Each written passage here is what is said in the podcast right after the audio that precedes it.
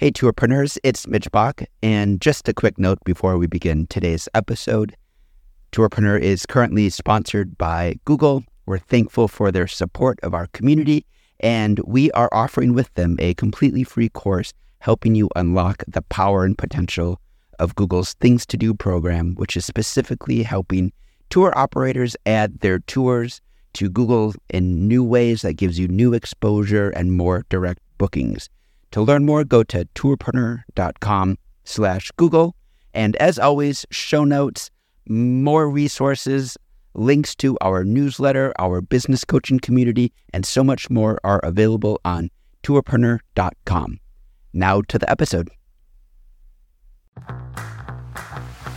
Welcome to the Tourpreneur Podcast. Travel industry veteran Shane Whaley will take you on a journey with fellow tourpreneurs, sharing their tips, ideas, insights, and success stories to inspire you to make your tour business the best it can be. And now, here is your host, Shane Whaley. Hello and welcome to episode 96 of the Tourpreneur Podcast. Today we have a COVID 19 tour operator check in. I might even start calling these just tour operator check in. I hate writing the word COVID 19. Um, today, I'm going to take you to Portugal. We've got our first ever Portuguese tour operator guest. We are talking with Catia at lisbonstories.com. Or as always, show notes can be found at tourpreneur.com forward slash 96. Now, Catia wrote to me saying, I'm writing to you from Portugal and our official tourism board has launched a program called Clean and Safe. It requires a few hours of online education. You have to elaborate a plan for your own company, and there are random checks to make sure your businesses are following everything they should. I'm working on this right now, and I'd be glad to go on the show and talk to you about how our seal works, what it requires, and what I've learned during the certification. I am a licensed tour guide, and I run a very small company offering private tours in Lisbon, Portugal. We offer a few walking tours, but mostly car tours, always to small private groups. So we talk about the hygiene, the safety protocols. Uh, we also then talk about how Catia is going to pivot her business. She's very motivated by showing tourists off the beaten track Lisbon. So I think you'll enjoy this episode. And I love how international tourpreneur is, is, becoming. So don't hesitate wherever you are in the world. If you want to come on and share a story with us about how you're growing your business, what you're learning during uh, the lockdown, and as we hopefully head into recovery, we are here. We want to feature your stories. Head over to tourpreneur.com or email me at shane at tourpreneur.com. So uh, let's cross over to Catia. How are you doing, Catia? Good. How are you? I'm great. This is our third time of trying this. The podcast gods haven't been with us today, so here's hoping it goes well. Uh, you are our first guest from the wonderful country of Portugal to appear on the Tourpreneur podcast. So wonderful to have you here. I'm curious to learn from you what's happening with regards to COVID in Portugal today. Thank you. It's a great honor to be the first Portuguese uh, company and tour guide to show up on the podcast. Fortunately, you're talking to a licensed tour guide. I'm, I'm very proud of that. So I'm good. I'm glad that you're starting on the right foot. ah. So, in terms of uh, COVID in Portugal, we've always managed to keep our numbers in a good point. Actually, we were very lucky because I think that we learned from our neighbors and from the rest of Europe and when we were afraid that the healthcare system would collapse, everyone was staying home and everyone was doing everything they should, even before the government was telling them what to do. So in Portugal, we have a public healthcare system. We're very proud of that. And we were always able to have the system to uh, have an answer for everyone and to be able to deal with everyone who was sick. Yeah. And in terms of tours, so you've been on total lockdown, correct? Yes, unfortunately, well, even before uh, it was legal, we were legally forced to close. People were already contacting us and canceling all the tours because, well, everyone knew what was going to happen. So we also dealt with the terrible month of March of canceling and refunding everyone for the tours they could not do. And mm-hmm. then we were closed until May, uh, sorry, until June 1st, which is when tour companies were able to operate again. Right now, we could operate, but we, one, don't have clients. And second, I'm not really sure we should be doing that yet. Mm-hmm. And where are you most, where do your clients come from mainly? So since day one, mostly United States and Canada. About 90% mm-hmm. percent mm hmm of our clients come from the US, 10% Canada. Wow. So 0% from within Europe. Yes, when we opened, I had the website in four different languages, and I was really hoping to get European clients because those were the ones that I was mostly prepared to receive in terms of the of the culture, in terms of knowing their own history, so I could compare it to our history and make it easier to understand and relate. But I guess because we offer private tours, it was always mostly US who were contacting us. So no, no European tours and definitely not Portuguese clients. Yeah, I'm I'm constantly asked to appear on webinars and, and panels and talk about the future, and I'm turning a lot of them down because my crystal ball is not very good. But the one thing I, I do feel strongly is about is about private tours going forward. That I think families who will go on holiday will look more now towards private tours than ever before. Yes, I completely agree with you. And at least what we are seeing here in terms of the demand is definitely for private services, also in terms of the accommodation. In Portugal right now, everything that is like isolated houses, country houses, everything that is private is what is having the most demand right now. I believe mm. that once people start traveling again, we will be able to offer services again and we won't have to adapt that much to the new circumstances. But that will require that people are not afraid of getting on an airplane, which isn't really that easy.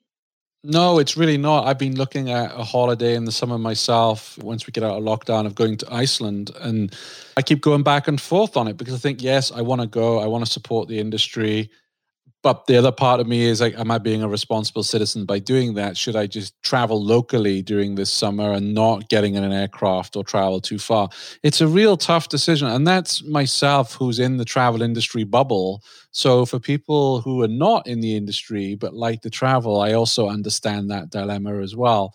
And you reached out to me because we were talking with john peel at SANSI about cleanliness certifications on the show. And again i can tell from uh, from you that you're a very proud Portuguese and you're very proud of your service and your systems. But it seems also that your tourist board has been uh, ahead of the ball here in terms of cleanliness certification, correct? Yes, I'm actually not being asked by them to, to talk to, to you about this. I should say. And actually, for well, now I'm going to make them hate me. But for the past few years, I'm not really sure they ever did much for anyone. But right now, um, I'm actually really proud because not only they created this new seal that I'll definitely tell you about, but they also created a lot of online education, free live online education that anyone can register and attend. And that goes as far as creative writing, SEO, uh, online marketing, things related to food and beverage, hotels, all sorts of topics. And they're doing these courses be either uh, two hours or sessions of several hours and several days, and all that free and available for everyone within the industry.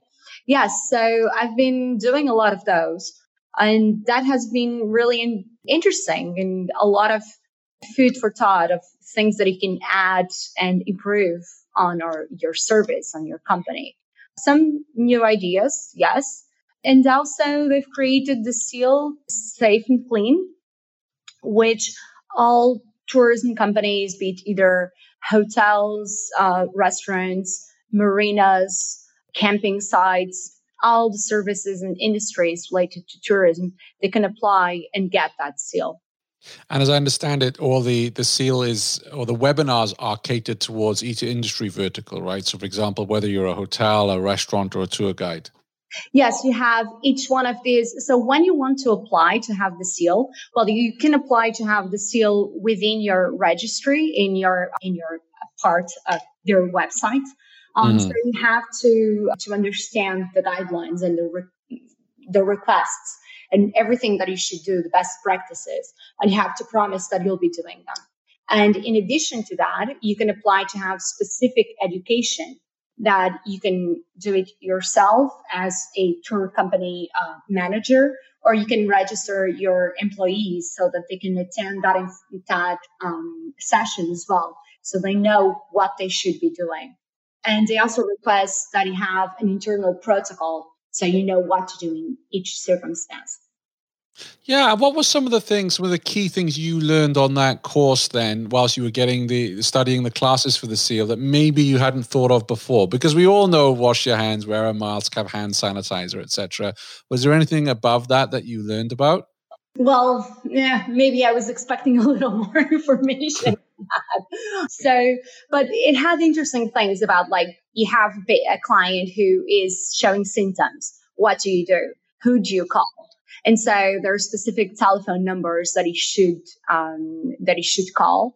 And they did one specific education also for tour guides, just for tour guides, independent of the companies that they may they may work for, because oftentimes the uh, company owner is the one who does this kind of education, but then the tour guide is the one who finds themselves in the street in the middle of a busy tour, and you're the one who has a client with the symptoms, and the guide doesn't always know what to do. So that was very interesting to know how you should keep the client aside, how you should carry a water bottle and a snack on the side just in case that happens, who you yeah. should call. And a lot of the information was for tours where the group is open, like the people who know each other. So it doesn't necessarily apply to private tours. In case of the private tours, it will be a little different.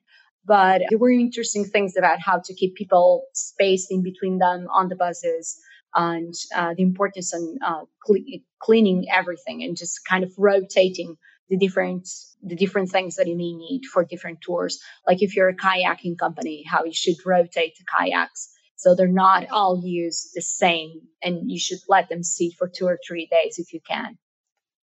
And as I understand it, because you shared a very informative article with me written about this on Forbes, Forbes.com, and I'll add that to the show notes today.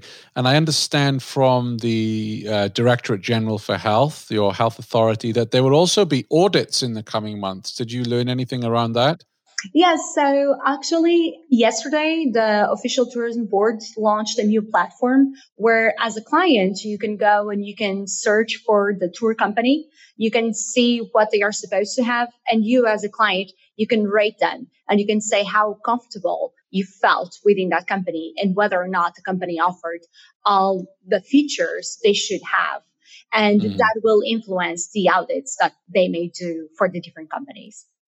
So this is a customer audit rather than somebody from the health authority. No, no, no. The floors, customer or? will force the audit.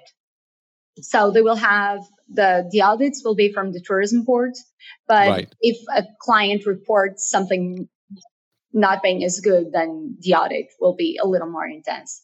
Well, the World Travel Organization has always, World Tourism Organization has also created the stamp Safe Travels, and it's kind of inspired on the Portuguese uh, Safe and Clean, Clean and Safe. Sure.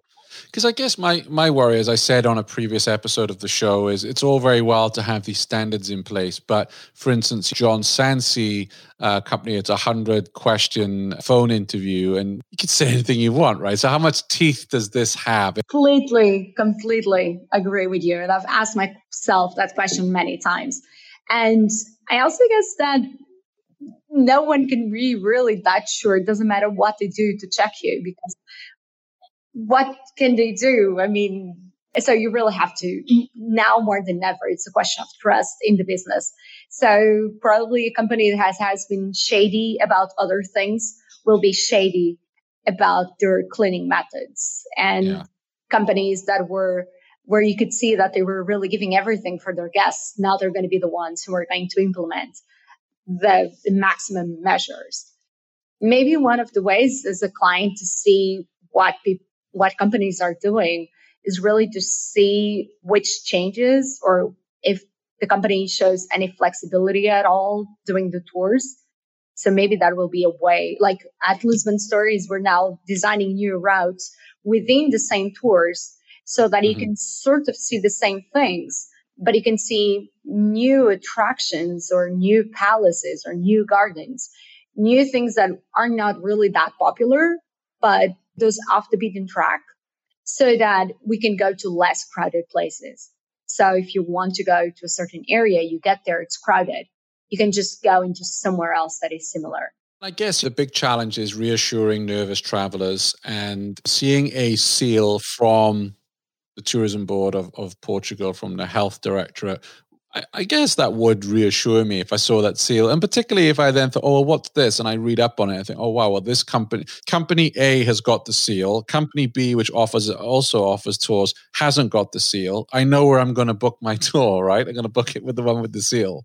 Yes, and at least the company that has the seal has shown some concern, some commitment about it. That's yeah. my view on it. Of course, everyone right now is having the seal. The seal is free. Anyone can obtain it. But yeah, I guess it shows at least some commitment to the new circumstances. And but you still have to study the classes, right, to get the seal. You do not have to attend the classes, unfortunately. I really um, expected them to force you to attend. Yeah. I only claimed mine after I attended all the classes. And then I realized I could have had the seal a few weeks before. Did you try to get the seal from the World Travel Organization? Because while I was waiting for you to show up earlier, I checked on the safe travels from the World Travel Organization you just uh, put your data, like your name, your company name, your website, your email, and you click on the form that says, I promise, I consent, I will be doing this and that and that. And uh, immediately, my Google folder opened with the Safe Travel seal in it. Oh. So, do you know like how you click on a website saying that you consent to the cookies? that was pretty yeah. the same thing. That's terrible. That's awful. I'm sorry. I should be bringing some trust and confidence into these new seals, and I'm just doing the opposite. no, because I look, we're we're talking amongst ourselves as tour operators. We want to reassure nervous travelers, right? That's how we'll get out of this. And if the, all it takes is CNN or the BBC or someone to expose that, and then people are just not going. to They have an opportunity. I know it's hard to audit because you know, John was saying to me, if he was to send someone to a business to audit them, the price would be sky high because you have to pay people experts, not just. In the case of the tourism board, I believe that they're going to audit big companies with an office.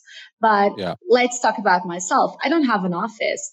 So are they coming to my place to make sure that I'm cleaning my van the right way? It's pretty hard for them to audit for sure. Yeah. I true. decided that I was going to add a new chapter into my website and I was going to explain clients exactly what I'm plan and I want to do after and before each tour so that I can give them some safety. But that's what I decided to do. And I realized exactly because those seals, they don't bring that much trust. So I guess that we have to tell people what we want to do so we, we get their trust. Yeah. One of the best videos I saw a while ago was The Ride, which is a bus tour sightseeing company in New York City, and they had this video of the one of their buses being deep cleaned, and it wasn't like a big Hollywood production video. I think someone shot it on an iPhone, and they fast forwarded the video, so it looked it was very fast. But things like that, I think, are very reassuring. Or talking about, hey, before you even get in the car or the bus or whatever it may be, it's deep cleaned. It's deep cleaned afterwards. We have this disinfectant on the tour. We offer hand sanitizer I think that carries a lot more weight. And when you're looking at reassurance, than I mean, even when I caught like a public bus just before this hit, I saw the driver wiping everything down with uh, with Clorox, which is a mm-hmm. disinfectant wipe, and I felt you know a little reassured. It's very interesting. Just yesterday, I received uh, an email from a com- bus company that I work with here in Portugal. And they sent me that same kind of video, just showing how they're cleaning their buses. It's pretty interesting. And that indeed, I mean, at least the fact that they apply for seals or they show how to clean the buses, that increases our trust in them. At least they show some some commitment right now. Yeah. Yeah, I think so, and I think it's it's it, that is very important. And again, as I said earlier on, none of us have this crystal ball, so we don't know how this is going to look. But I and I think there are resilient travelers out there that will just bring all the sanitizers themselves and their masks and, and whatnot. But I think there are also going to be a lot of nervous travelers thinking, oh, do I really want to get in a car or in a bus? I'm happy on a walking talk. Because I'm not touching anything and I'm can distance myself, but when you're in close quarters in a vehicle, I think that's that's where the reassurance needs to come in. For sure. So one of the things that we have to, to have as a tour company here in Portugal, we have to have face masks for everyone. And right. we have to have hand sanitizing for everyone. And I decided that one of the things in the car will definitely be to force everyone to use hand sanitizing whenever they get back into the car. Yeah for sure to make sure and I will not allow anyone to ride on the front seat with me, which is something that I actually really enjoyed doing before. I mean, I always enjoyed having people sitting by my side, make things rather more uh, casual rather than a formal dry chauffeur sitting in the front. And now that has to change exactly to keep everyone at the right distance. What other things have you learned outside of the cleanliness and hygiene standards? So you said you were doing some courses. What's been a major learning for you that you can apply to your business that you've learned during the lockdown? So that's a very good question. One of the things that I, well, like everyone else, I decided to start with the online tours. And I know you don't want to talk about those because everyone. Oh, we can. We no, can. no, it's just. Oh, come on. If if you if you have good experience with this, like, come on, this is Tourpreneur. I realized that on the so on the online tours because I'm not on any of the big platforms. I realized I could not sell them to thousands of clients. And I decided that I was just going to use my loyal clients. I was only going to sell them to my clients. I realized that it could be a great marketing experience. And I have many clients who were, I mean, I wasn't able to sell that many online tours. But the people who I decided to offer them as some sort of a subscription where every Saturday people join me for one hour and they can talk, we can talk about these different themes that people can choose in advance. And so I realized that it was a great marketing technique because now I have these people that they felt like I've stayed with them through lockdown and I've been their diversion from all the craziness that happened. And now they all want to come to Portugal. So that was uh, something really enjoyable about the online tours. And but I think you went into it with the right mindset, though, that this is branding exercise. This is a form of marketing rather than, hey, I can make some money here. Hey, I charge for them, but not much. And actually, in one of the food tours that I offered, I decided that all the proceeds would go into food bank in Lisbon because, you wow. know, yeah, I just thought that it would be my little something to do because we're all talking about food as something exquisite and extravagant and there are people who are having trouble fitting themselves. So I thought I should do it. And it was really great, fun project to, um, it has been great also for myself to focus on the business. And so maybe I learned about how to rewrite things and more now more than ever to force myself and my clients to go off the beaten path because in yeah. Portugal, all the clients come wanting to go and see the same two or three things. And I've been trying to take them off the main tourist sites for a while, and I wasn't really very successful before. So I'm kind of hoping that when tourism restarts for real next year, that people will be willing to go into those new unexplored places. And I'm really hoping that will be a nice change for me so that I can keep doing the same thing, not doing the same thing every day. That's right. I would love to invite you back on the show in a couple of months to check in with you, see how you're doing as we get out of uh, lockdown and, and how the business is responding. I'd love to hear from you on that. That would be a pleasure for sure. Marvelous. Thank you. Obrigado. oh, de nada. Bye. Thanks for listening to the Tourpreneur podcast. Be sure to visit tourpreneur.com to join the conversation and access the show notes, including links to the resources mentioned on today's episode. This is Tourpreneur.